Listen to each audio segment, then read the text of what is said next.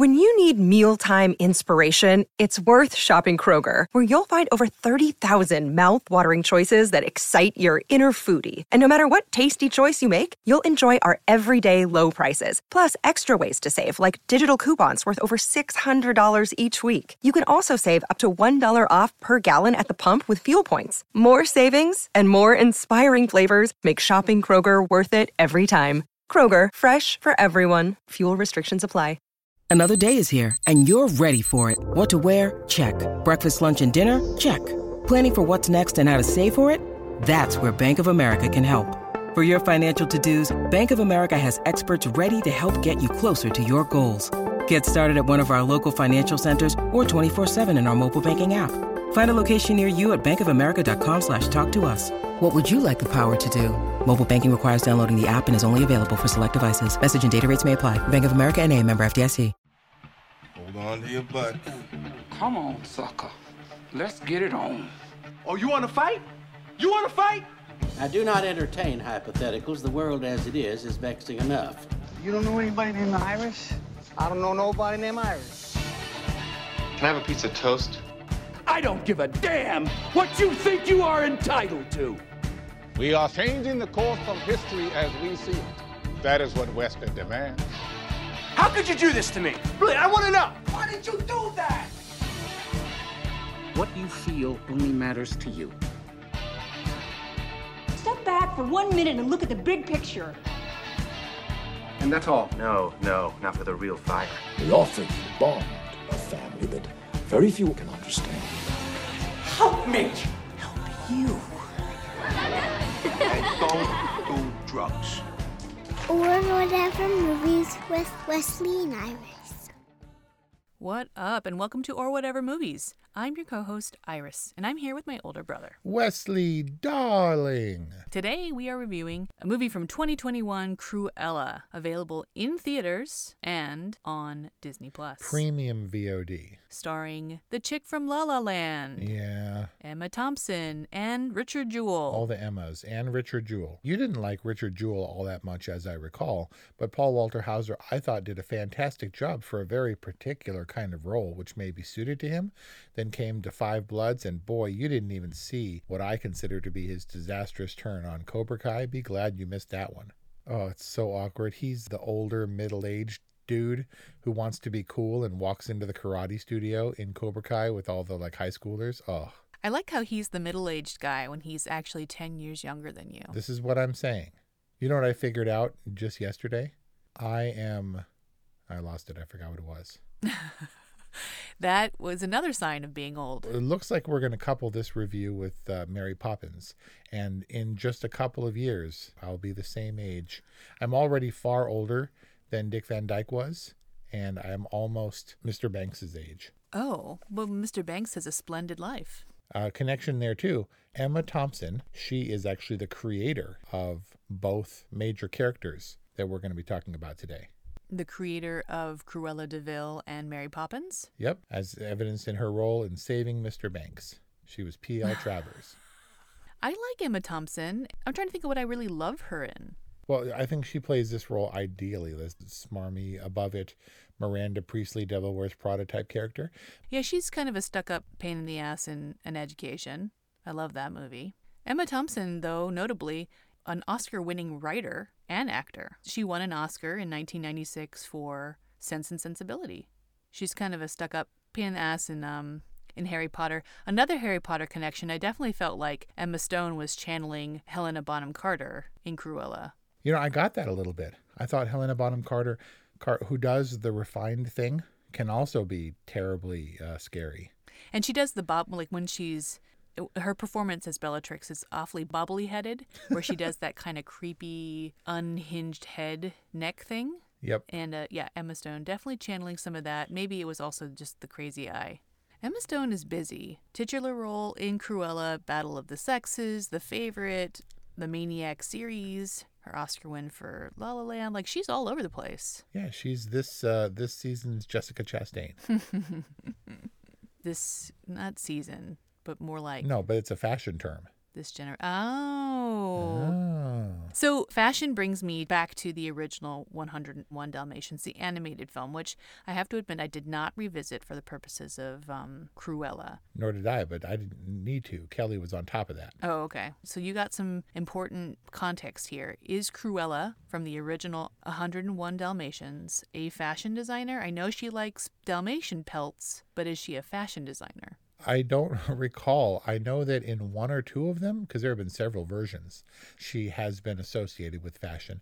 I always, I remembered her as being more of a Baroness type character. It's almost as though the Baroness was basically the Cruella of old, right? It was almost as though on screen she was juxtaposed with the younger, more modern, more hip version of herself.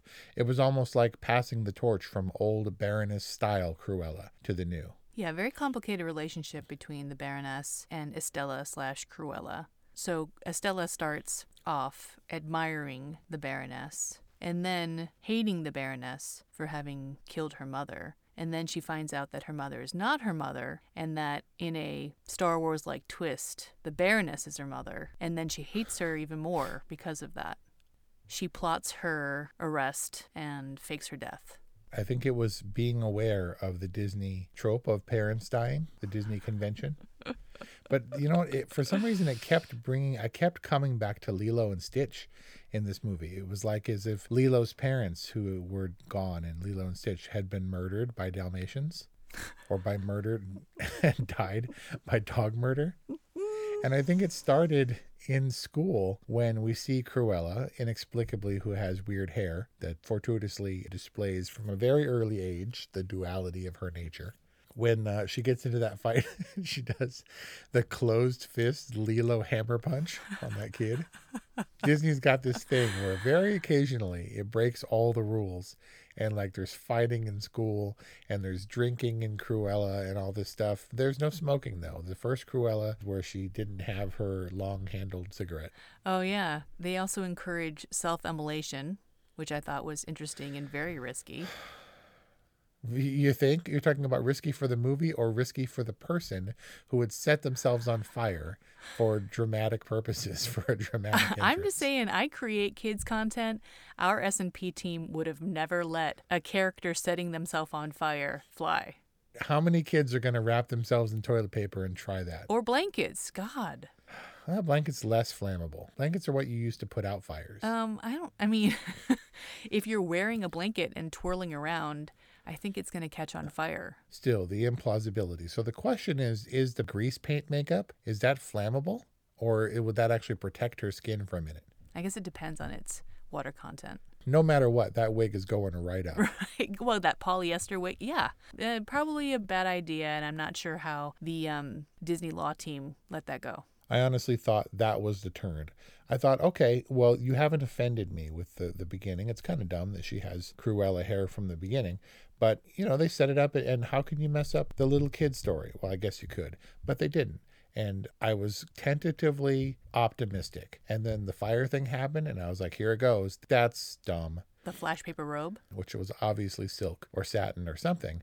And that requires the suspension of disbelief from the very beginning. You're in a highly stylized Disney world and things are fantastic. And Hogwarts on the Hill is this fantastic party. And then the dog murder by digital dogs. When I realized that the dogs, in large part, were digital, I was like, oh no. Why were they digital? I noticed that too. I mean, dogs are pretty capable actors. And I felt like the emoting that they got from these CG dogs just made them uncanny valley ish. Like, why not just get real dog performers. For a 101 Dalmatians origin story, you know, very few dogs. I was like, why are the dogs digital? And Kelly's like, maybe they're going to talk later. well, you know, that was a concern. But I thought, oh man, it's going to get really dumb and cartoony now. And we had those dumb cartoony elements, but Cruella achieved, I think, what a lot of movies have striven, stro- strived, strove to do strived? that didn't. And that is to create the bubble of suspension of disbelief in a way that when she uses her untested dress or skirt as a parachute, you're like, mm, okay. and and you're either on board or not at that point, and she can set herself on fire and things are okay and that Emma Thompson is like a proper 60s, 70s London gangster, right? She's mur- murdering people. She lives on, and she's ingrained in high society, and she carries a razor. Like all that stuff needs to be you have to get into this world of cruella and be like okay i accept that these things are fact which is not an easy feat to do well i felt like all of those elements that you just listed were there to give cruella a kind of edge to meet or appease the kind of older skewing audience that this is shooting for and also because it lacked real baddies for baddies' sake. Like, I feel like Cruella marks a shift for Disney, and maybe there are other examples of this, where they're moving from the baddies who are just baddies for badness' sake, like the people who are just sheer evil without sympathetic motivation. You know, the um the Ursulas and the the Scars who are like just pure evil. The supervillains yeah. Yeah t- to the maleficents who have these sympathetic backstories. Like was it really necessary for cruella to have a sympathetic backstory? Well, that's the question. Is Cruella justified in having an entire multi million dollar, I think it was like $200 million, this kind of movie for this kind of character who is reprehensible, who is one of those villains? And I think Disney is finally enlightened come to the strange postmodern phase where they're very self aware of their own issues and their own history. You know, Walt Disney, who was the biggest smoker ever, no smoking in Disney movies now. And we're aware of the tropes of the parentage and all that stuff. So, even though she murders a couple of people, the Baroness doesn't die. She's carted away for sequel purposes or whatever, which is also very in keeping with the Disney machine. But we've now reached, Disney has reached the age of the antihero where Maleficent is sympathetic and Cruella de Vil, of all people, is now sympathetic. I mean, do you think they went into the, the, the control room or whatever? Do you think they went into the focus group and were like, her name is Cruella Devil? Like, this is the one we're going to spend hundreds of millions of dollars making her sympathetic? Uh... And I did wonder because we know this is, you know, professed to be an origin story and we know where this character is headed. Were we supposed to like her in the school? This is a question that I was asking myself. Were we supposed to be sympathetic with her parentage and everything that she goes through so she can then be terrible? And if she does go full terrible, will it be justifiable? And I didn't think that that was possible, but still, in spite of myself, you found yourself rooting for this character even in her turn into the the supervillain that she becomes. Well, Cruella's a lesser of the two evils between the two Emmas. Emma Thompson's Baroness character doesn't have a sympathetic backstory that we, as far as we can tell. But is that really where we want to be? Is rooting for the lesser of two evils? I don't know. I was going to try to make a play on words like the lesser of two Emmas, but that doesn't work. So what I came up with just now is Cruella is the dresser of two Emmas. Get it? Get it? Hello? Like dressier? Like more fashionable? She's the fashionista. She's the better. Never mind. Do we feel like this is setting a trend because Janelle Camo, aka at Very Bad Llama on Twitter, tweeted something that made me roar, and it was quote looking forward to the upcoming Disney movie Gaston, in which we will get to see Gaston's parents murdered by literacy and respect for women. Unquote. Yeah where he's taken in by like a brewer and raised on like hauling sacks sacks of grain and beer. That's pretty good. Uh, because getting murdered by literacy isn't that far fetched when you consider getting murdered by Dalmatian. Speaking of hearing you roar, there's been a lot of talk about this being a female Joker movie and talking about Todd Phillips' Joker, where he is sympathetic and he has a terrible childhood and he's obviously traumatized, but his evil is somewhat sympathetic and you root for him. Joker is the hero of Joker for sure. Yep. And so we get this turn where Cruella is allowed to be evil in a so bad she's good kind of modern sensibility, but not so much Joker to me as she was distinctly Catwomanish. Mm. Catwoman, I think the Selina Kyle character, at least in the Michael Keaton movies, she sewed her own costume and she was a something or other, but she was a crazy cat lady with a sewing machine in that one, and she became Catwoman but for as much as Emma Stone strangely likes dogs in this movie, she was much more catty, and I think, and much more catwomany.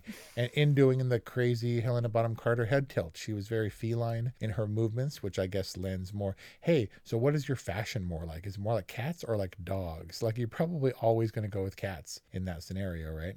I don't know. There was a very Catwoman vibe to her a lot of the time, I thought, much more so than Joker. Plus, for Catwoman, when she turned from Estella to Cruella, she developed those weird cane fighting skills where when they orchestrated the heist to get the necklace, she was like beating people up with her cane and stuff.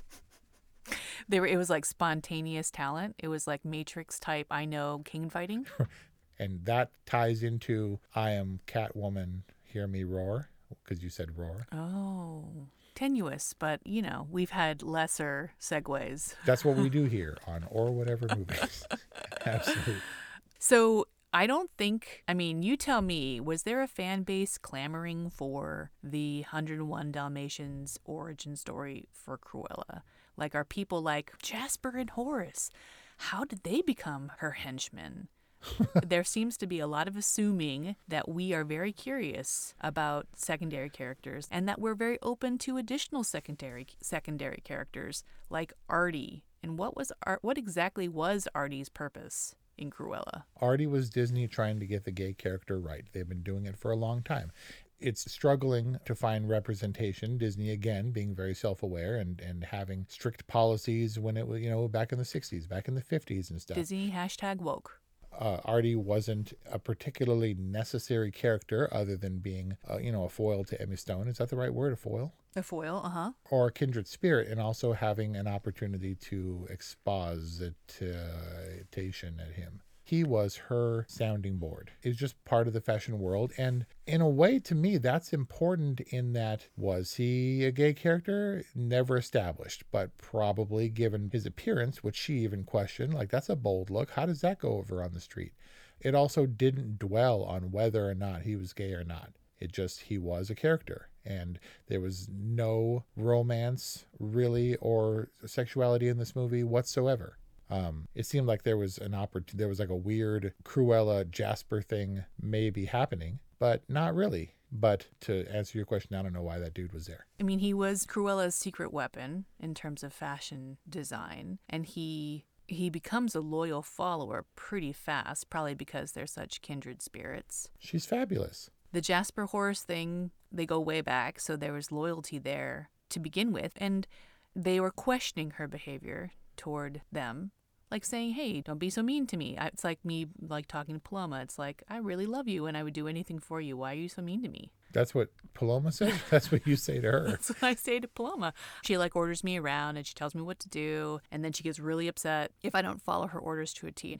Anyway, so apparently their trajectory, if we're going to connect Cruella to 101 Dalmatians, is that they lose more brain cells and they become more. I mean, I don't really remember. weren't they just lackeys in 101? Yeah, they were bumbling, capped, tweed suited bumblers. Bumbling at least, heavies. you know, they had some backstory and they weren't just blindly following her until it was time to blindly follow her.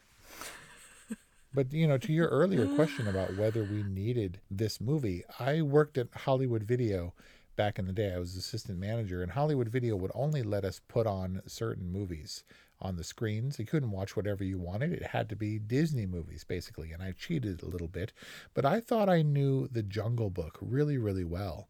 And then recently, when I rewatched it with Disney Plus, I got like 30 minutes in and was like, I don't remember any of this, which is weird because I thought I played it on a loop. I thought I knew 101 Dalmatians, and Kelly was right there. And she's like, Oh, no, that's Anita Darling, and that's Frank the lawyer or whatever. And I was like, Who? And so I didn't remember. Obviously, you remember Jasper and Horace now. All you have to do is see a glimpse of them from the the cartoon movie, and you're like, oh, I get it, or the Glenn Close version. But these characters that were all set up for the adult audiences who remembered the 60 year old cartoon, I didn't get that. So I kind of came into Cruella like equal opportunity. Like, give me a thing and I'll see if I jibe with it. But boy, am I not expecting to jibe with this. I was pretty resistant, as you will recall. Why do we need Cruella? Why do I care? It seems like this was engineered by Disney Science because they're like, hey, Emma Stone might be receptive. What do we got for her? We already did Maleficent. What do we got? And somebody said Cruella, and they were like, you're hired or fired. What? I don't know. You're promoted. You say resistant, but you said, quote, when the sneak asked me if we'd review it because it factored into whether or not she would purchase it, I said not to buy it because I was tired of shredding terrible movies. Look, you called me Nopey Mopey, but sometimes we get into this thing where we really hit the Oscar dregs, like after, oh, it's nominated for one thing, so I guess we got to review it because we reviewed all the all the Best Picture nominees. We got into some pretty bad movies, and I don't really like tearing it apart. Who tunes in to have movies that they you have to like it on some level. You can't be like, I hated that movie. That movie sucked. Let's go listen to a podcast about it, right? if we've got listenership, then they probably want to hear something about a movie that they halfway enjoyed. And I'm like, it sucked, and I, I don't want talk about it. I was I was afraid. There have been movies which will go unnamed here, Disney movies I might add, where we unspokenly agreed not to discuss, not to talk about because they sucked and we didn't want to rip it apart. Um Yep, that movie that you guys are thinking in your head right now, that's the one and it sucked and it's why we didn't talk about it. So did it suck? And are you going to shred it? I really thought this was going to suck really bad. I was like, this is going to suck. So I was preparing myself. Here's where it goes wrong. Here she self-immolates. Here's where it descends into total cartoon territory. And what I'm getting at is there was a lot of cartoonish stuff. You have to accept that she's going to jump off. Like she knew she was going to get murdered, and we knew she was going to get murdered. How's she going to get out of it? What I didn't think was obviously parachute. That's just something that you have to accept. At one point, I wondered if they were going to reveal that one of the Baroness's dogs, there were three of them, only one was named. What was the name? Don't remember. Pongo? Genghis. Genghis, as in Khan. Yeah. And I was like, dude, one of the other dogs' names is definitely going to be Scooby because this turned into a weird, like, semi gothic murder mystery. complete with like vans and car chases and stuff. Well, the the car chase was obligatory. You had to get Cruella behind the wheel of De, of a Deville at some point, road raging, and uh, which with her hunched shoulders right. and crazy face, which I didn't realize was an actual car. I mean, there's a Coupe Deville, and I think it's V I L L E, but you know, liberties have been taken. The point is, the dumb stuff, you know, it worked okay in this particular bubble of Cruella. The car chase scene was fun, and you see her with the elbows up driving in the same way that the Cruella in the cartoon was doing it. And so that stuff kind of resonated with me. It had a crazy eclectic soundtrack that I thought worked. Yeah. You know, you just like, I mean, there was a massive music budget in here, and they didn't skimp on the 60s or 70s music as we trans as we transferred into that decade. Mm-hmm and it was enough so that you know there was soul and there was rock and pop and and I thought that that really helped when it could have been a convention. I was afraid that this was going to play it safe, stick to conventions, and then it kind of didn't. I was happy with the choices that they made. What, what were some of the cues that you felt like worked? Uh, there was a Nina Simone track in there that worked. I thought the Doors was good for the '60s stuff for you know timeliness, and then there were some covers that would have been a little bit too on the nose had they been the original versions, mm. but they were subtle enough and they were in the backdrop. There was a um a Beatles cover that I thought worked well. Yeah, that was "Come Together." Mm-hmm and that was uh, sung by a female. But they used music in the opposite way that Robert Zemeckis does, which is right on the like, hey, guess what? This song fits so perfectly with the times, and it's so on the nose, it's obvious. And this didn't feel quite obvious to me. This felt like some some real thought and purpose was put into the music that was chosen to not really hit the nail quite on the head, but was still effective. The music and the fashion I thought were used interestingly. Like the fashion wasn't, I guess it's the same kind of sensibility, right? There was some real taste and a real point of view in the music supervision and the costuming for this movie. Not the most obvious choices, but tastefully applied. Well, that's the thrust, right? If Cruella has a thing, it's a spin on the on the Devil Wears Prada, which was all about fashion, and those movies can tend to be dated. Thankfully, this movie has built-in dating because we're you know in the '60s and then the '70s when most of this fashion was happening. So let's play a guessing game. How many people would you say are in the art department for '60s, '70s London for Cruella? Um, a hundred. A hundred and three. Very close guess. How many Whoa. people were involved in the makeup department? Whoa. Um, 50? Not bad. 62. Whoa. How many people were involved in the costume department for Cruella? Oh, 150. Two people. Two? Yep. Jenny Beavan, Baven was the costume designer what? for Cruella, just her. The other person in the costume department was there only for the eyewear. I mean, maybe she's the only one credited, but there's way too much hands on work, seamstress work, and. In terms of direction, It was just this lady, and this movie has a cast of over 100 people. It's like 130 people. Oh my god! And I'm sure that some of them were party goers and everything. But Jenny Beavan, who designed the looks for the major characters, Emma Stone alone had 47 costume changes. Oh my gosh. So look for Jenny Beavan as a nominee on, at the 2022 Academy Awards. Wow. Yeah. For costume design. Sounds like it would be well deserved.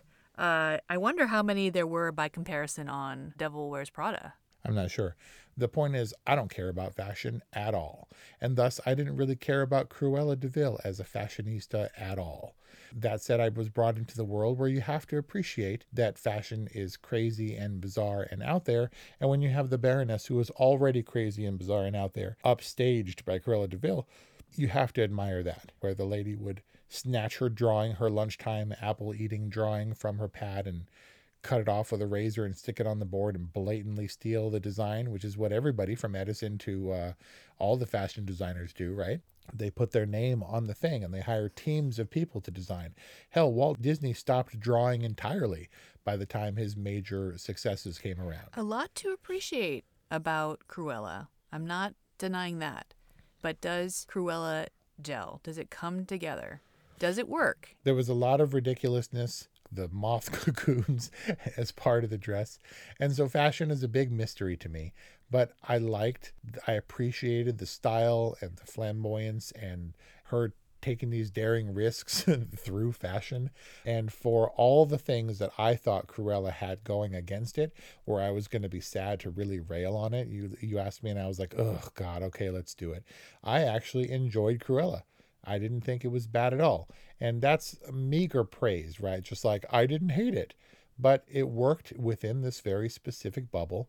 And I was pretty happy with the romp and the entertainment and the fun and the intrigue and the fire and the murder and the misdirects. Mm. I was happily surprised by Cruella and because I know you're now going to ask, I'm going to give Cruella an all right rating. Wow. Man, never thought I would say that about Disney live action again. Wow. But this is towering tall over Mulan hmm. and Beauty and the Beast and that crap. I don't know, dude. Um, if I want to take it just for face value, just as a piece of entertainment, sure. Yep, sure. That's what I'm going with. It could clear the bar. But really, like the Disney machine and the Disney science and the $200 million budget and this cast, like, shouldn't it have been a little bit more cohesive? Shouldn't, ha- shouldn't it have been a little tighter? It's a rocket ride to the moon. And you're like, oh man, it's kind of rickety. Hold together, girl. And then when you get to the moon, you look back and you're like, thank you, rocket, for doing your job. Not to say that it wasn't a rickety pile like a bucket of bolts, but it got me there. All right, so serviceable film. Cruella delivers on the promise of the premise. You get an all right from Wes, a good from Iris. That's our review on Cruella. Available as a premium purchase on Disney Plus. 818-835-0473 is our hotline. Let us know what you think about Cruella or whatever movies at gmail.com. Thanks for listening, and we'll see you next time. Hi, I'm Mark. And I'm Peter. We're the founders of Electrocast Media, bringing you great podcasts like Nightmare Road Stories, Tech Talk Revolution, and Bodacious Minds. Electrocast networks include Ruby for female empowerment, the Best Business Network, and GPN for geopolitics. We built this company to create community and amplify diverse voices, and we really appreciate your support. So keep listening to Electrocast podcasts and hear the culture. Electrocast. Hey guys, it's Miriam Love here, and I want to share something very special with you. Check out my new release, All In, the Spanish remixes, out now on Electric House Records. And always remember be love, share love, all love.